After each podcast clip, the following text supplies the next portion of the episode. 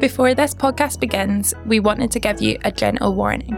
This podcast can be a hard lesson at times and includes themes and discussions of trauma, racism, colonisation, and more. It's something you might need to consider before listening.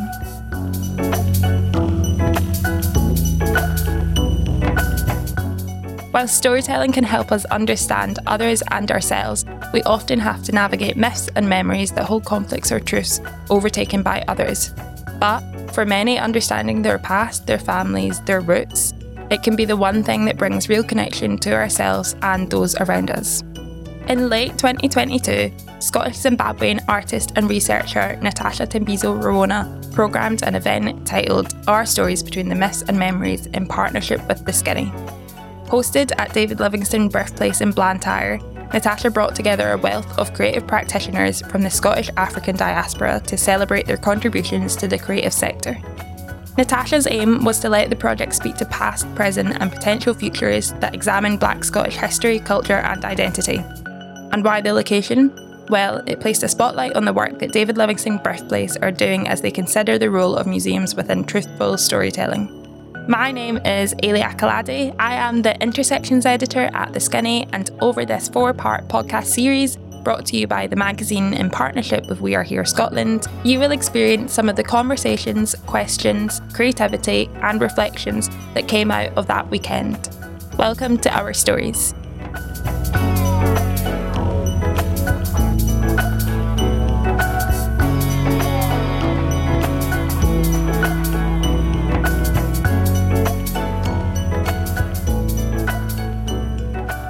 In this, our second episode, we explore the joining of disparate dots. And by disparate, that may mean displacement, disconnection from heritage, and the stories of our lives, but also how to connect old lives to new, including moving from one continent to another, for example. This was a strong theme over the weekend, programmed by Natasha and their creative community, but we also wanted to question what are these dots? Who and what do they represent? How might they join? Do they even join? And hopefully, some of these questions will be answered or give us more to think about. We open with a reading from writer, presenter, and creative Tomiwa Folorunso.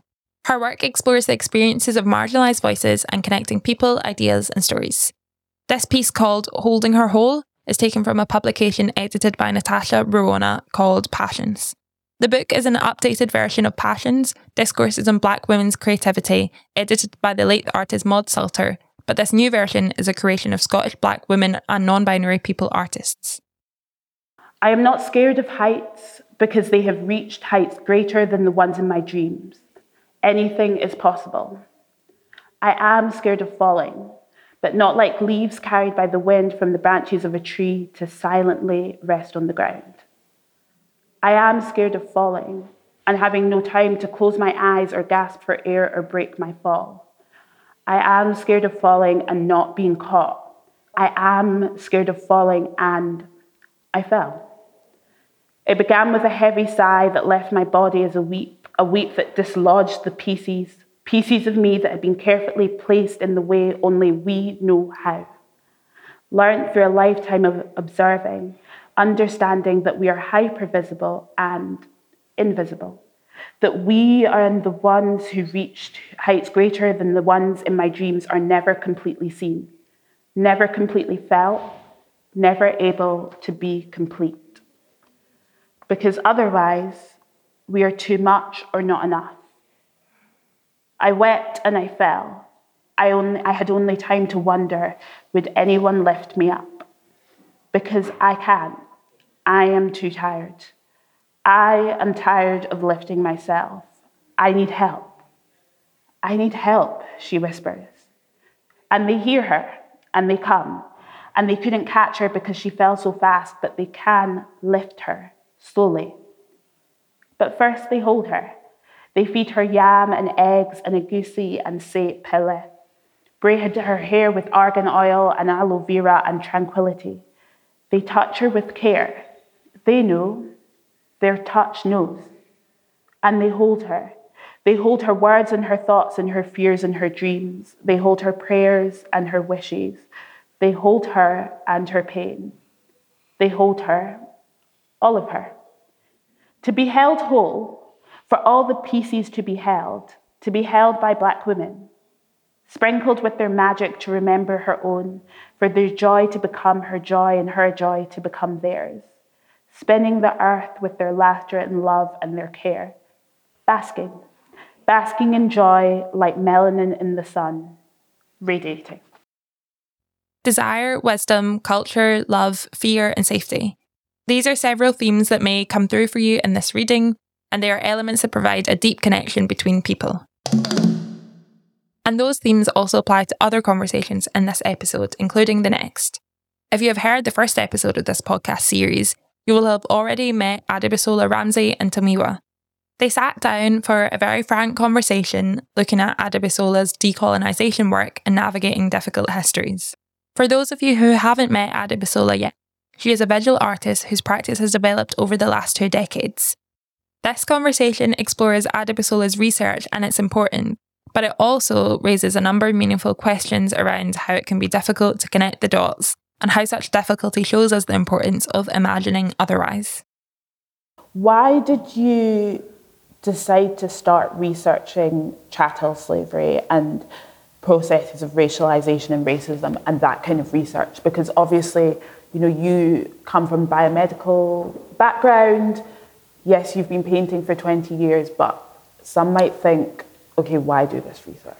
Yeah, yeah. No, I think it's a reasonable question to ask. Um, so I suppose, obviously, I'm black. Um, I'm from Nigeria. I, luckily, I spent the first 10 years of my life there before moving here. And so I had an understanding of my culture from a different perspective, from an African perspective, rather than from the perspective of white supremacy. And so, obviously, coming here so young and experiencing racism and trying to understand what that is all about, mm-hmm. um, but never really having tangible sources to be able to like understand mm-hmm. the processes of racism and why it exists. I think um, the research started um, in 2015. Sorry, I said five years there, but it was longer than that.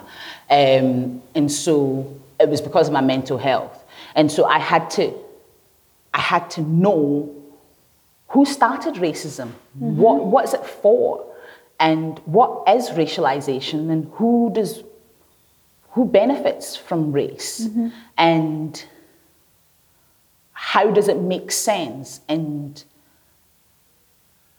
what is chattel slavery, and how is it connected to the current world order? How does it connect to how we understand the world today? Mm-hmm. The processes of the world, capitalism, patriarchy. Where did all these things start from? Because it's all affecting me. Mm-hmm. And so I need to understand it. And, um, and so, yeah, the research started because I needed to understand where I was, how did I get here, you know, how did my how did my people even know to migrate here? Yeah. Why would we migrate here? Why did your country colonize my yeah. country? Like, how did this all start? Okay. And so that's where the research came from. And, you know, growing up in Nigeria, Lagos Island specifically, you know, there are certain street names that are Scottish names. Mm-hmm. And so, you know, that was always in the back of my mind. And my previous son name is King. And I always remember walking by a street in Glasgow called King Street and just wondering, why? Yeah. Why have all my grandparents got English surnames? Yeah. How did that happen? Yeah. Like, you know, why do we not have Yoruba names? Yeah. Um, and where is the connection between that place and this place? Mm-hmm. And you know, there were some, I knew about Scotland before I ever moved here, mm-hmm. but nobody I went, when I first moved here, and I grew up in the East End, not far away from here, and um, nobody had ever heard of Nigeria or knew where it was. But I knew where Scotland yeah, was, I knew where Glasgow was, right? And, you know, in school in Lagos, like, there was this Scottish guy, Mungo Park. He's like the David Livingstone of West Africa.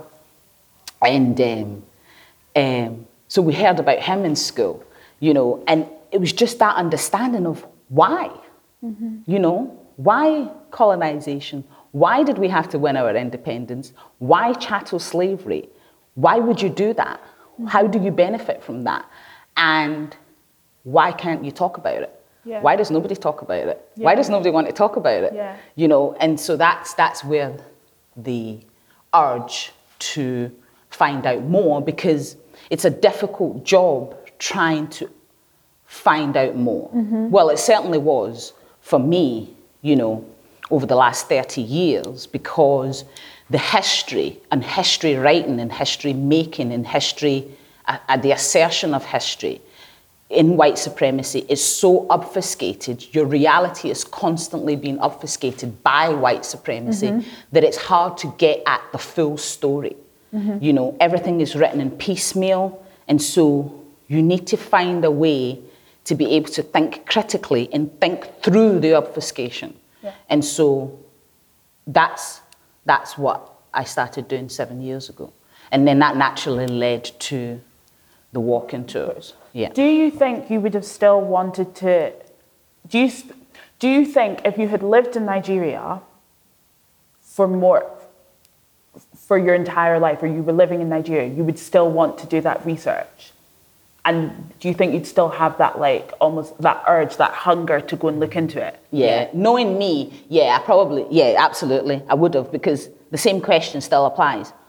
What's this colonization thing all about? Yeah. Like who? Why And- are we celebrating yeah, a- independence? absolutely. Why are we celebrating independence? Why is my country 62 years old?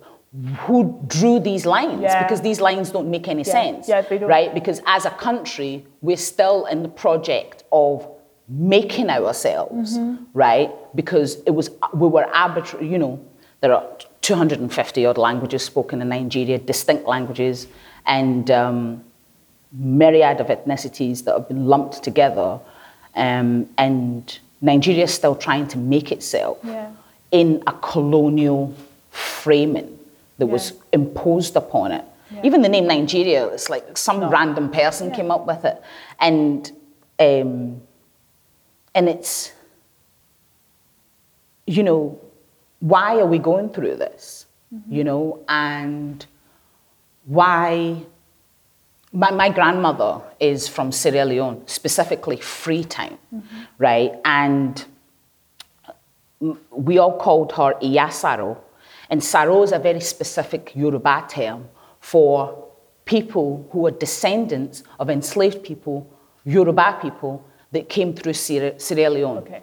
And you know that from clues. Yeah. She was born in Freetown. Mm-hmm. She's not native indigenous Sierra Leone mm-hmm. because of the language she speaks. She speaks Creole, mm-hmm. and which is similar to Creoles across the Caribbean. Yeah. And so these little clues, it's like trying to piece them all together. You know, um, what? Why is it called Freetown? Yeah. Why did some random English person set it up? Why? Where did these people? What do you mean black people came from Nova Scotia and were put there? You know, enslaved people um, who had fought on behalf of the British. You know, and then other people who the British Navy had taken off of uh, slave ships, then dumped them there. With no care or interest of where they'd been taken from, they were just dumped in Freetown. Yeah. And then created issues in that area um, between the indigenous population and the enslaved population who are now free, but we are being indoctrinated in Christianity because they weren't just allowed to be free. Yeah. You know, they had to be. Um, there was a funny term that Zachary Macaulay used. Um, was- I can't remember it now. Um, essentially, like they had to be trained in freedom and civilization. And that included being indoctrinated into Christianity and baptized and all that kind of nonsense. And yeah, and so eventually I would have asked these questions because even the basic one why have you all got English surnames? Yeah. You Yeah. know, and what's Freetown? What a Yeah. strange name for a place. Like, Yeah, why- like how what is our family history? What and eventually it's going to open up. Yeah, exactly. And so I would have ended up in the same place anyway. Mm-hmm. Um, why the anti-blackness when we're all black? Yeah. You know, Yeah. why the deference to white supremacy Yeah. in an African country? Yeah. You know, have the colonial powers actually left? Yeah. You know, um, why are we paying debt to our former colonizers? Like, um, what's that all about? Um, so eventually, yeah, you would have got there. You Yeah. would have got there. Yeah. I feel like what kind of part of what you're saying is that like just because we're not just because we're maybe not I, I don't want to use the word Africa, but like just because we're not in Nigeria, say, doesn't mean we're not facing, and we're here in Scotland, we're still not talking about the same Yeah. issues or the same problems or the result, or like you said, that current word, world order. You know, Absolutely. like it's the same systems we're up against. It's the same. It's a global Yeah. system, absolutely. Like the British didn't colonize the majority of the world for no reason. Mm-hmm. Like, you know, and that power doesn't just dissipate because you decide to forget about it or pretend that you can't remember. Um, you know, we are still living in, the, as Christina Sharpe says, we are still living in the wake of colonization, chattel slavery, imperialism, and the extractive and violent processes that all of those systems required. Yeah. We're still living in it. We're still in the wake of it. So, you know, Yeah. Um, back more, I think, to the research. And so, what? How did that begin? Or like, not how did that begin, but where did you start? And what came from it? Right, okay. So it started because I work in public health. I've worked in public health for nearly two decades. And I was, specifically at that period in time, I was working in data standardization and definitions. And basically just means I write clinical definitions and um, for how you collect data sets, so define questions. And so the query, a query came to me from a GP asking to expand the definition of sex and gender and to include intersex people. And something clicked in me because I remember learning about intersex in university and learning that sex was assigned at birth. And a bunch of people need to decide how to sex you, right? You know, um, and it's a spectrum. But somehow I'd managed to forget that information between university and like my working day to day. And I was so affronted and so disgusted in myself that I started doing the research. And obviously, like at that point in time, the UN um, had made a declaration that basically said that, you know, what Western societies do, the medicalization and um, the, of what, the practice and the surgical intervention the intersex children were forced to go through was abhorrent and should stop, and the concept of bodily autonomy should be was front and center in respecting these children. Um, because essentially, what was done is that if you did not fit neatly into any of the categories, the binary category of male or female, then the medical system could just choose for you. Yeah. And then it was a secret, right? Your parents weren't allowed to tell you, and you weren't really allowed access to your medical. You can apply for your medical records Yeah. at any point, but intersex children or adults weren't really allowed to. The parts of it would be sealed, and so, and the parents were indoctrinated into this lie and like. And, and it, the damage that it caused for decades for these people, the mental health toll, the, the, the physical toll in terms of the repeated surgeries that they had to go through because someone had decided, right, okay, I'm going to make you a man or I'm going to make you um, female, um, caused such destruction to the physiology that it, it was just so abhorrent. And then I'm reading and finding out that, oh, right, okay, this is purely a white supremacy thing. This is a colonial project. This is an extension of a colonial project because not every single culture in the mm-hmm. world does this. And other cultures are aware that you maybe you just leave the kids alone. Yeah. Right? And let their bodies figure it out. And what does it matter anyway? Sex in nature is not binary, right? From a scientific perspective, it's not binary, but because some societies decide that it should be, and that's the only parameters that's acceptable, that was my foray into white supremacy. and like colonization. That's how it started. Okay, yeah. So it started with research in intersex and the violence that's done towards those people and the concept of binary sex or gender. Um, and realizing just how much tied that was to like white supremacy and mm-hmm. colonization. Yeah, that's how it started. Okay. And then you automatically just find your way into race because you know Because, yeah. yeah. And then what did that research, I don't want to say look like, but how, what did you do next? And I suppose I- you're still always researching, right? Yeah, I tried to appeal to my senior management that right, okay, this is a we need to do this. Like obviously, with the NHS, we have to. But there were objections that it was a bit too complicated to um, put it in, and the, we, we did eventually put it in um, into the code list, but it had to be put in, and it couldn't have its own set aside code. It just had to have a slightly different code. Um, it had to be put in with an existing code. Um, we had to use one of the existing codes for intersex people.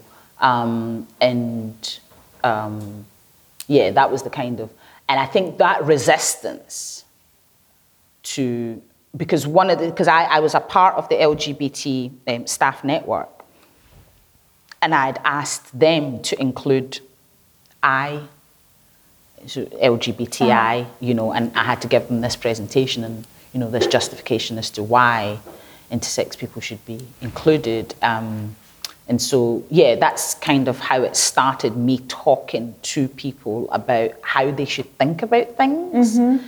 and how to think otherwise from the way you're kind of like taught, you know, and just realizing that most people think that like had never even thought that oh well yeah of course the midwife or the obstetrician has to go all right okay Yeah. you're a boy you're a girl. Do you know what I mean? Like Yeah. it's assigned. And that's how we in medical speak or in science terms you know that's what they'll say to you you know like um, what sex were you assigned at birth Yeah. someone assigns it, Yeah. someone gives it Yeah. to you. Yeah. It's not a, you know, like, it's not a divine thing, or not, not that divine exists or anything, or, you know, like, if you don't believe in that, you know, like, there isn't some apparition that's going, oh, you are. Yeah. A human being says, you're male, you're female, and sometimes it's not obvious. Yeah. A lot, more times than you don't know, it's just not obvious. Okay. Okay. Um, and so it feels like, yeah, you were just very critical, asking Yeah. those questions. Yeah. Like Yeah. thinking about what else is missing. Why haven't we been taught this? Like that seems like a huge theme Yeah. in your work and what yeah. Yeah, absolutely, absolutely. I mean, like some people would say I'm cynical. Some people I would say I'm, I'm precocious. But like, I just like to think about things, you know, like, and I like to know the full story. And most of the time, we don't have the full story because, like, you know, people don't have all the time in the world to start from the actual beginning. Yeah. And it's difficult to join dots. And I feel like that's what a lot of what I do is finding those disparate dots and joining them together mm-hmm. And showing the connections between things. Yeah. Um, and for that, you have to ask questions. Yeah. You have to think critically. But we're not necessarily taught how to do that. Yeah. So it takes practice to think Yeah. otherwise. Yeah, to think otherwise, and it's almost like imagine otherwise as well. It- to imagine that there could be another way. Absolutely. That this isn't all we know. For many people, there's a number of barriers to researching their own Scottish African heritage, whether that be through trauma, lack of time and resources, accessibility, and more. Having Adebusola open up the conversation and ironically clear up some of the obfuscation that she talks about is in itself a connection of dots for those within these communities. To have someone to identify with who is visible and who innovatively approaches research is beyond invaluable. We can often accept what we are told through fear of the system, not wanting to be regarded as problematic, limited resources, and microcosmic communities. People may accept information because it's consistent with their existing beliefs and knowledge, or because they lack the means to verify it. Social and cultural factors can also play a role, as people may be more likely to accept information that is consistent with the norms and values of their group. But also, people may accept something because it seems logical or because it is backed by evidence. But what if those norms and values are not part of your group? And what if the evidence is not legitimate? This is where what Adebusola calls clues are key, and especially, as she points out, because they often come from those closest to you. Going back to global systems and their existence, this will be a theme that we will explore more in our next episode with Clementine Burnley, where she explores the history of games and how they have progressed by the means in which control and consumption still dominates. But back to this conversation. We haven't talked much about the role Scotland has played, which is also highlighted here. In our final episode, we will hear more about Adebusola's walking tours and, amongst other things, the role of street names. Colonisation has had a profound and lasting impact on those people and cultures colonised. The forced displacement of Indigenous peoples, the exploitation of resources, the suppression of local cultures and languages, the spread of disease, and the imposition of foreign systems of government and economy the loss of historical and cultural artefacts, the exploitation of colonised peoples as a source of cheap labour. The list goes on. The legacy of colonisation continues to affect the lives of people in colonised regions to this day, including those who have migrated, seeking to distance themselves from that historic effect and its trauma. And Scotland isn't separate from those conversations. David Livingstone was one of many that took part in this.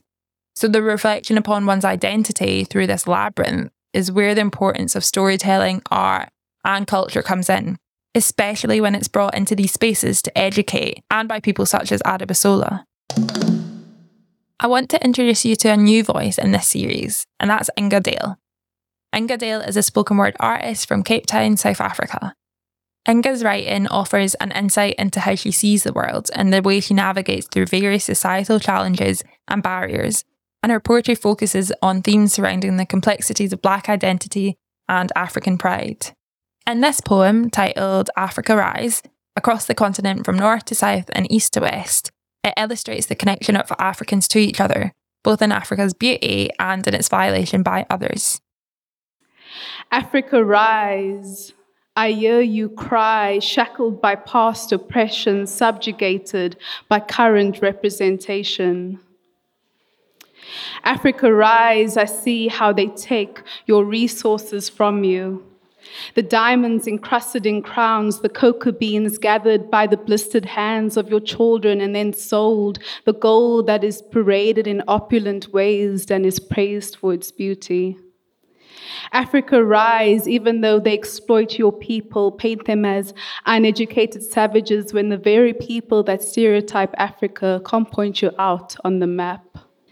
Africa rise as your leaders continue to be corrupt, sold for money and power while they watch your children starve. Africa rise as your children are still at war, fighting for power and a piece of the pie, watching each other die. Yet, Africa, you hold so much beauty.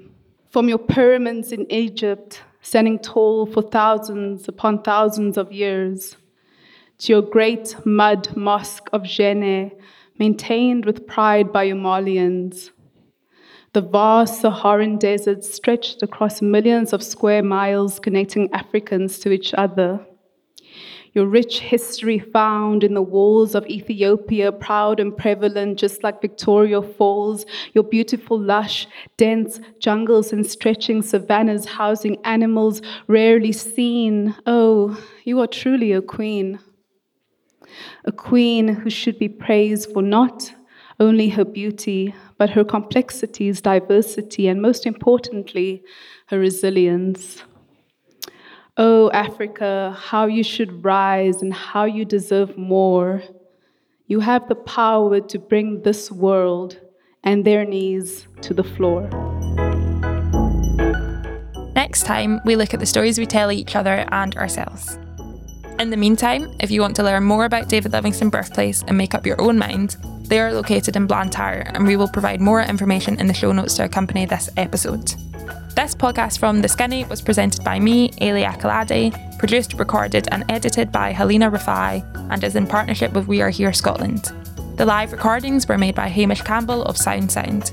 This series was commissioned by David Livingstone Birthplace and was made possible through funding from Museums Galleries Scotland.